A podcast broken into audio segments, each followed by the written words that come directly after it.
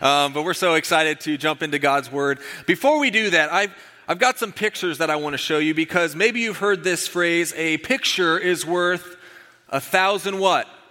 Words. All right, you're with me. Awesome. So I've got six pictures. I want you to see these. These are kind of iconic, famous pictures that you should recognize. Here's the first one on February 23rd, 1945. You have the raising of the flag on Iwo Jima. Okay? Big time picture.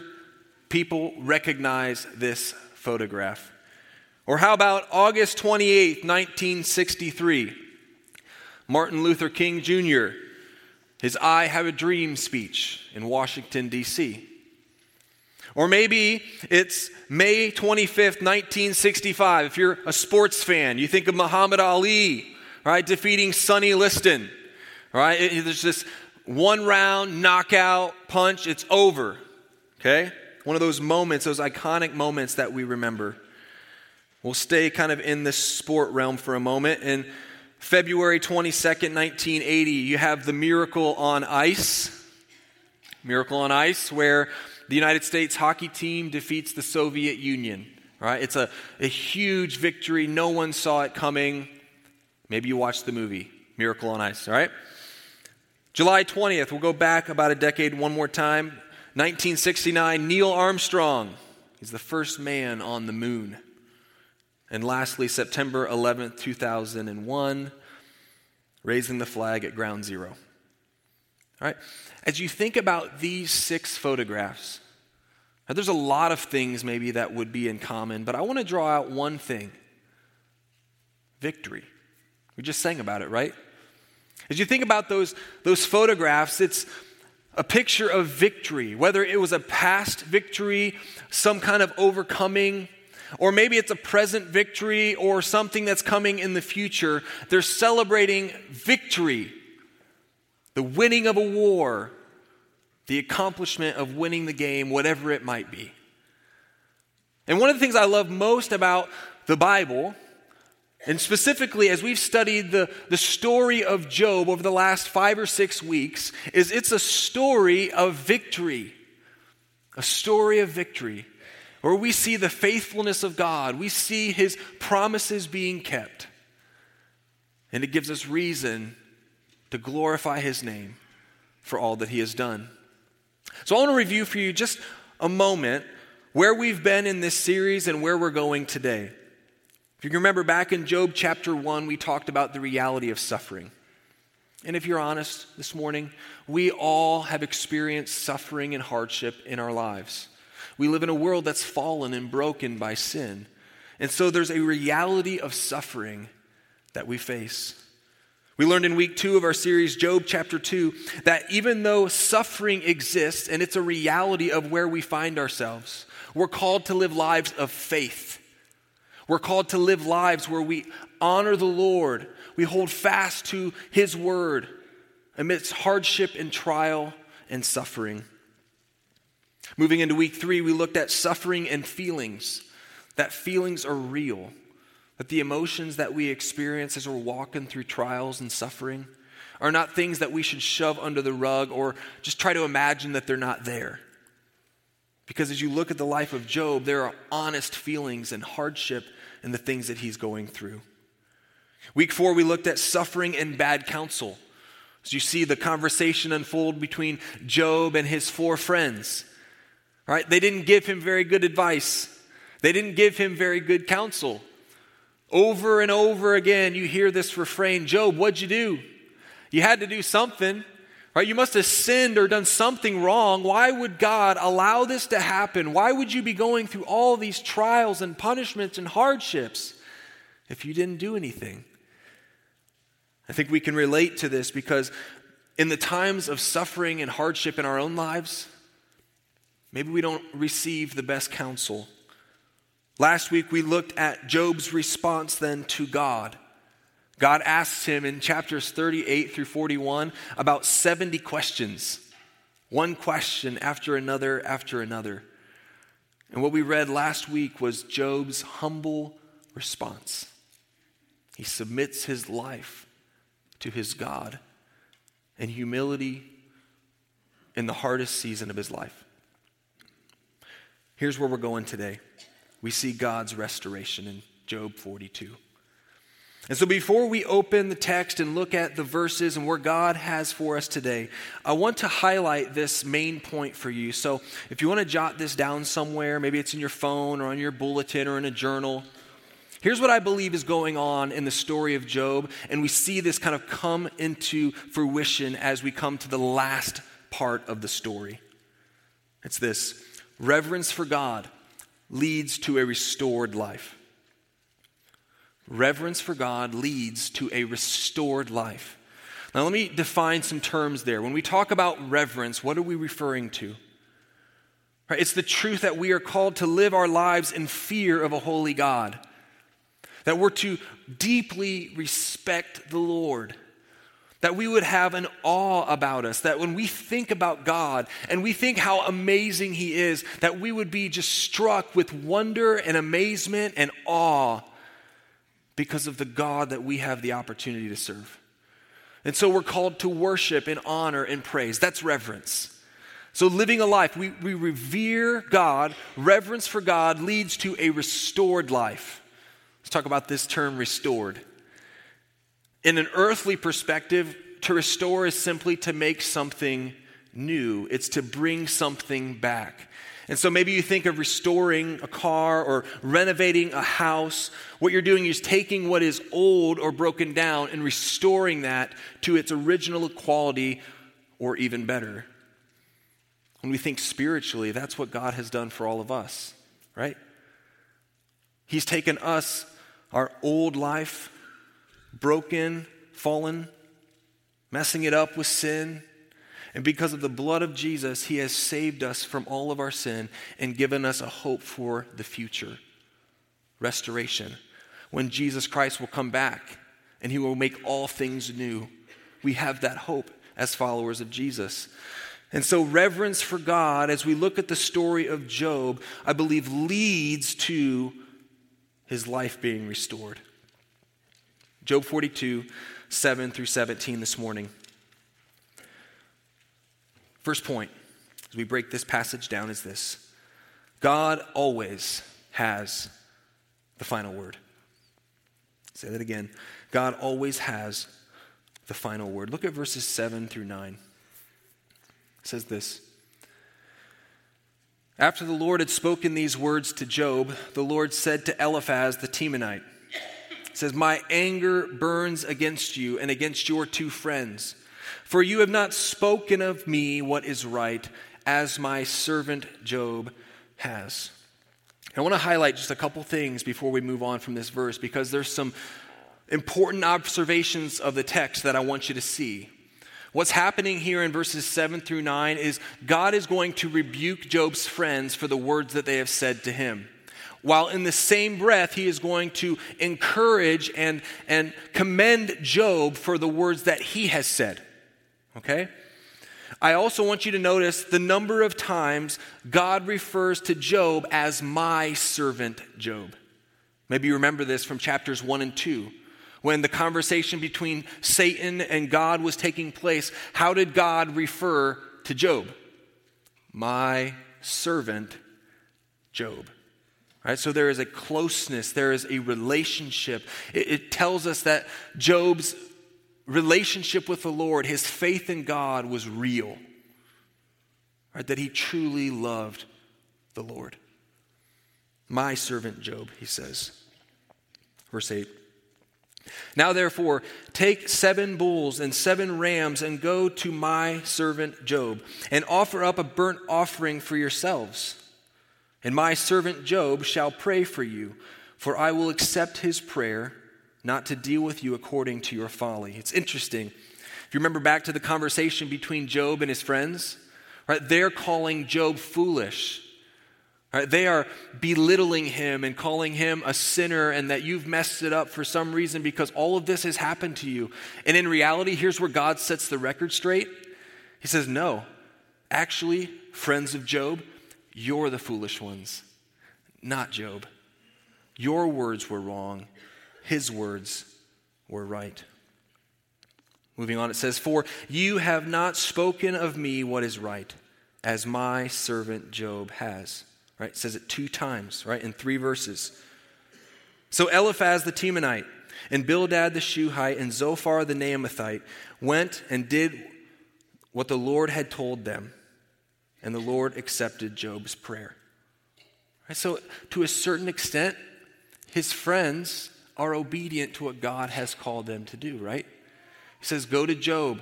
He'll offer sacrifice for you. He'll pray on your behalf. And that's exactly what they do. And then we read that God is good as he always is on his promises. He promised them that if they go to Job, he will pray for them and that he will hear their prayer and he will respond. And that's exactly what happens here in the text. I love these verses because it shows us the character of our God, that God always, always, always has the final word. God is reaffirming Job here in these verses, reaffirming his character, reaffirming his faith in his God. Um, as I read these verses, it reminds me of times when I was uh, a younger boy, right? I'm, my birthday today, right? Uh, when I was younger. Um, my brother is about six years younger than I, and we would often play in the basement, especially during the wintertime when there's nowhere else to go outside. And we would play basketball or football. We would often play pool or video games. Anything that involved competition, we were doing it. All right? But I'm older, so I was always winning. And so we would start arguing and we'd fight in the basement. And I can, I can hear it today like I heard it then. I'd hear from upstairs. My dad would say something along the lines of this I don't care who started it, I'm going to finish it, right? anybody else ever heard that? I don't care who started it, I'm going to finish it. Basically, what that means is figure it out or I'll figure it out for you, okay? Um, the conversation ends here. All right, and, and what I love about this text is you look at how God interacts with Job and how he interacts with his friends. I mean, God could have stepped in a long time ago, but in his perfect timing, in his sovereign control, he steps in now and he has the final word. And he deals with each of the main characters in the story of Job in a very quick manner. Let me just summarize real quick again what God does. God rebukes Job's friends, verse 7. He says, You spoke the wrong words, while Job spoke the right words. Now, certainly, Job, we, we, read the verses and we had the sermon where he is kind of um, asking questions of God and he's not sure what's going on. So, certainly, Job expressed deep anguish and frustration as he walked through these trials. But what God is saying here is that he doesn't count Job's words as sinful. And you get the sense in the text that Job never lost his desire to be in the presence of God, to be in close relationship with his Creator. So God rebukes Job's friends. God instructs Job's friends to go to Job, offer sacrifice. Job will pray on your behalf. And then God accepts Job's prayer, verse 9. And again, think about the character of Job here in this passage. Right? He is a man of blameless character, we learn in verse in chapters 1 and 2. Blameless character, upright, steadfast, all these good qualities. But I would want to add one to the list. He's forgiving. Because these are the same friends that over and over and over questioned his character, came down on him, and kind of beat him up while he was in his season of suffering. And now he is praying for them. Let's be honest, it is difficult to pray for those we have not first forgiven. He's praying for them. He is lifting them before the Lord. It's a beautiful picture of God's mercy and Job's faithfulness. We see God always has the final word. Here's the application, church. As we think about these verses, I would challenge you to silence the accuser and to amplify the advocate. Silence the accuser, amplify the advocate. What do I mean by this? As we look at God's word, how what is one way that it describes Satan? He's the accuser of the brethren, right? Revelation chapter 12. He's the accuser.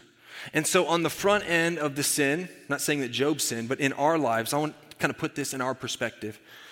God is tempting us, or sorry, God doesn't tempt us, Satan is tempting us. Right? He's whispering lies and thoughts in our ear, and when we do fall short and we sin, then what does he do? See, I told you to do that. You're not worthy. You're not worthy of the love of God. He wants us to feel that regret and that shame and that pain. And so, when we think of our lives and how we walk in faithfulness to God, we're called to silence the accuser and to amplify the advocate. One verse that comes to mind as we think about this incredible truth of turning up the noise of God's incredible words toward us, the advocate, Jesus Christ. 1 John chapter 2 verse 1 says it this way. My little children, I am writing these things to you so that you may not sin. But if anyone does sin, we have an advocate with the Father, Jesus Christ, the righteous. So, as you think about your life, whether you are facing an attack from the enemy or you're facing an attack from someone else, God calls us to turn down the noise, to silence the accuser, and to lift up, to lift high the words of our Savior, Jesus Christ. Well, how do we know those words? Here's my action step. Here's my challenge for you. I want to challenge you this week to study God's Word every day. Every day. As you think about this month of March, if you were here last week, we're doing a grow focus where we're challenging our people every day to be studying God's Word, to be reading God's Word, to be listening to the voice of God amidst the chaos and the attacks that we find ourselves in. So, my challenge for you this week, just one week, make it a point to spend time in God's Word because this is the sword of truth. It's how we fight the accuser, it's how we lift up the truth, the voice of God in our lives. If you're looking for something to start with, I'm currently studying the, the book of Galatians, and I'd love for you to join me. All right? I'd love to hear what God is teaching you, how His Spirit is leading you into all truth and that we as a body of Christ would be known as people, people of the Word of God, that we make this the standard of our lives. God always has the final word. Here's the second truth this morning God restores the redeemed. God restores the redeemed. Look at verses 10 through 17 with me. It says this And the Lord restored the fortunes of Job. When? When he had prayed for his friends. And the Lord gave Job twice as much as he had before. Then came to him all his brothers and sisters and all who had known him before, and ate bread with him in his house. And they showed him sympathy and comforted him for all the evil that the Lord had brought upon him. And each of them gave him a piece of money and a ring of gold. And the Lord blessed the latter days of Job more than his beginning. And he had 14,000 sheep. That's a lot of sheep, right? 6,000 camels, 1,000 yoke of oxen, 1,000 female donkeys, right? Just a huge amount of livestock does Job have. He also had seven sons and three daughters. And he called the name of his first daughter Aunt Jemima. No, it's not in there. It's just it's it's just Jemima. But that does sound good right now. and it says this, and the name of the second was Keziah, and the name of the third, Keren Happuch. These are tough words, right? Bear with me. And in all the land there were no women so beautiful as Job's daughters. Translation If you're a single man in Job's day, you would have noticed them. Right? They were very beautiful women, the text tells us. They were beautiful women. And it says, And their father gave them an inheritance among their brothers. This is not typical this didn't normally happen during Job's day. It was usually just the sons that got the inheritance. But now the daughters are getting an inheritance as well. Verse 16 And after this, Job lived 140 years. Commentators describe this amount of time as the double lifespan. They take this from Psalm 90, where it says something to the effect that the average lifespan is to be about 70 years. And so the fact that Job lives 140 is this double portion, this double blessing that God is giving to him. And it says he saw his sons, one generation, and his son's sons, right? Four generations. It's this ancient ideal of a long life, right? That, that he saw four generations of his family tree and had the opportunity to pray for them and impact them throughout their lives. And it says, verse 17, and Job died an old man full of days. And so let's talk about how God restored Job's life here. It's an amazing story where we see the, the, the, tragedy, the testing of Job, and all that he went through. And now it comes together here at the end, and God restores him to a relationship with those around him and even his own life personally. God restores the redeemed. How, how would you describe the word redeemed? Right? If you've grown up in church or you've kind of been around Christianity for any time, it's a word that we throw out. But what does it mean? As we think about this word redeemed, it's to pay for something, it's to erase the debt that someone owes. And so, as we put this in the perspective, the context of our life as followers of Jesus, when Jesus came onto this earth and lived a sinless life, but then went to a cross and died a sinner's, a criminal's death. When he died for our sins, he redeemed, right? He redeemed us. And so when we believe in that message and we trust him as our Savior, we have the opportunity to be redeemed, to be purchased by the blood of the Lamb, by Jesus Christ. And so, as we think about the story of Job, remember back in chapter 19, where, where Job says, like, I know, he has this confidence, my Redeemer lives, and I will stand, Job says. So, God restores the redeemed. We see that in Job's life, we see that in our lives today. And what I love about the God that we serve is that he's still in this restoring business.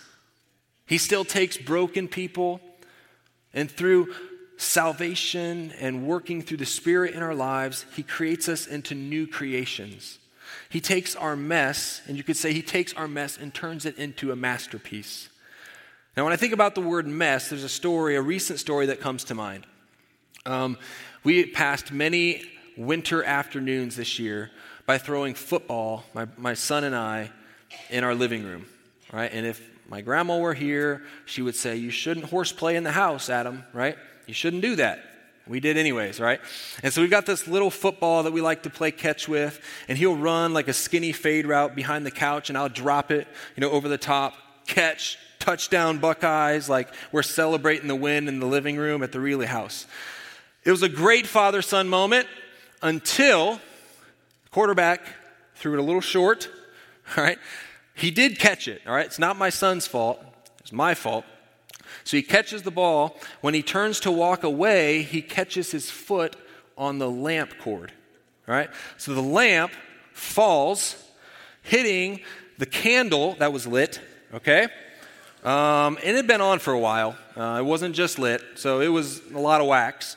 So, lamp, candle, wax, carpet, right? And at least it wasn't like a bright blue color. That's the color it was, all right? It was bright blue, okay? And so what we had on our hands was a huge mess.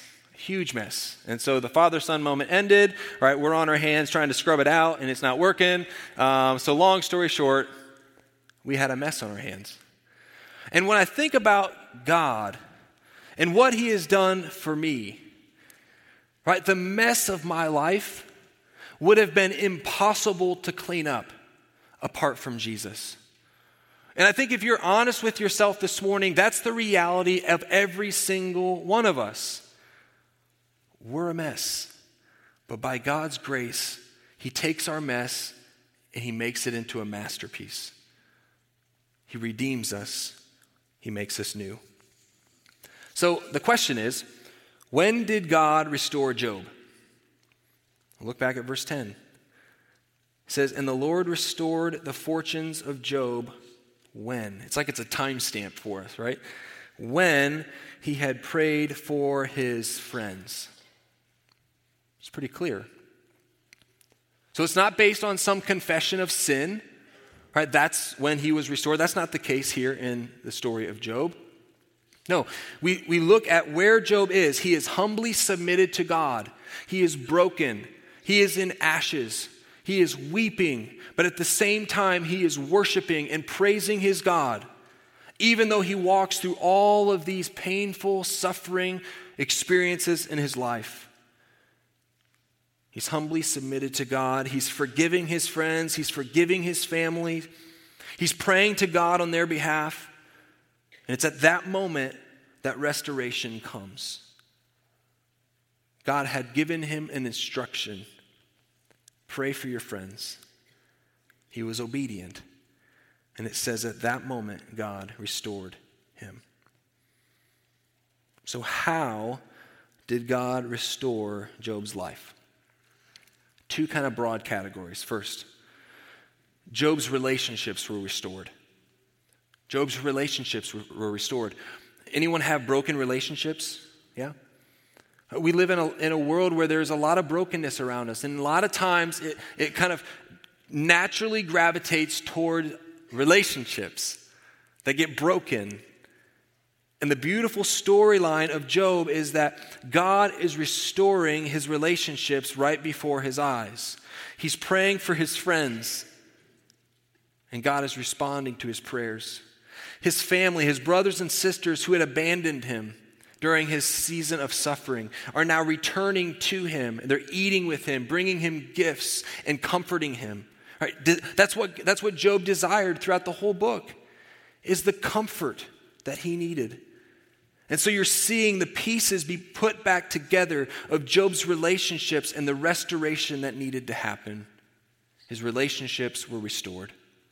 The second thing we see in Job's story is that Job was restored personally. Personally. He himself was restored in verses 12 through 17. We can talk about his possessions. All right, we, we read it already, but his possessions were doubled. His livestock increased. Right? He had more than he did before. God blessed him in incredible ways. We also see his children he still grieves the loss of those that he lost before, but God brings him seven boys and three girls again, restoring him, blessing him. And lastly, Job was restored through his health. He at one time had sores all over his body. Right? He was cast to the outside of the community of society Nobody wanted anything to do with him. He was broken and he was unhealthy and he was walking through all kinds of physical pain. But now, in this moment, his health returns. And not only that, he lives for 140 years. God restores the redeemed. And what I love about the New Testament as we look to James chapter 5 is it picks up the storyline of Job and kind of summarizes for us some of these things that we've been talking about. It says it this way As an example of suffering and patience, brothers, take the prophets who spoke in the name of the Lord. Behold, we consider those blessed who remain steadfast. Right? Remember that word, steadfast. You have heard of the steadfastness of Job, and you have seen the purpose of the Lord, how the Lord is compassionate and merciful. Job was a man of steadfast character, a man of steadfast faithfulness. Amidst the hardest suffering of life, he holds firm to his God, his Redeemer. But the question I believe that many of us ask as we read the conclusion to Job is this well, what if the happily ever after story of Job doesn't come true in my life? In this earthly life. What then? Because we, are, we know that it doesn't always go this way. Right? That, that cancer and other sickness leads at times to death. That there are hardships and seasons of suffering that seem to go on without end. And so, how do we make sense of all of this in the life of Job. I want to give you one application, something to consider as we process this question. It's this wait with hope filled wonder. Wait with hope filled wonder. We talk about these two big terms wait and wonder. When I use the term wait, what I mean is there's a, there's a beauty of living life with patience, right? Contentment, satisfaction with what God has given to you, the portion that He has given to you. It's the idea of long suffering, waiting on the perfect timing and the sovereign plan of the Lord and how that plays out in our lives. We can't fully understand this side of eternity. So we wait with hope filled wonder. Right? Because as believers, we, of all people, have reason for hope. We have reason for hope. No matter how bad this life gets, we have hope in Christ.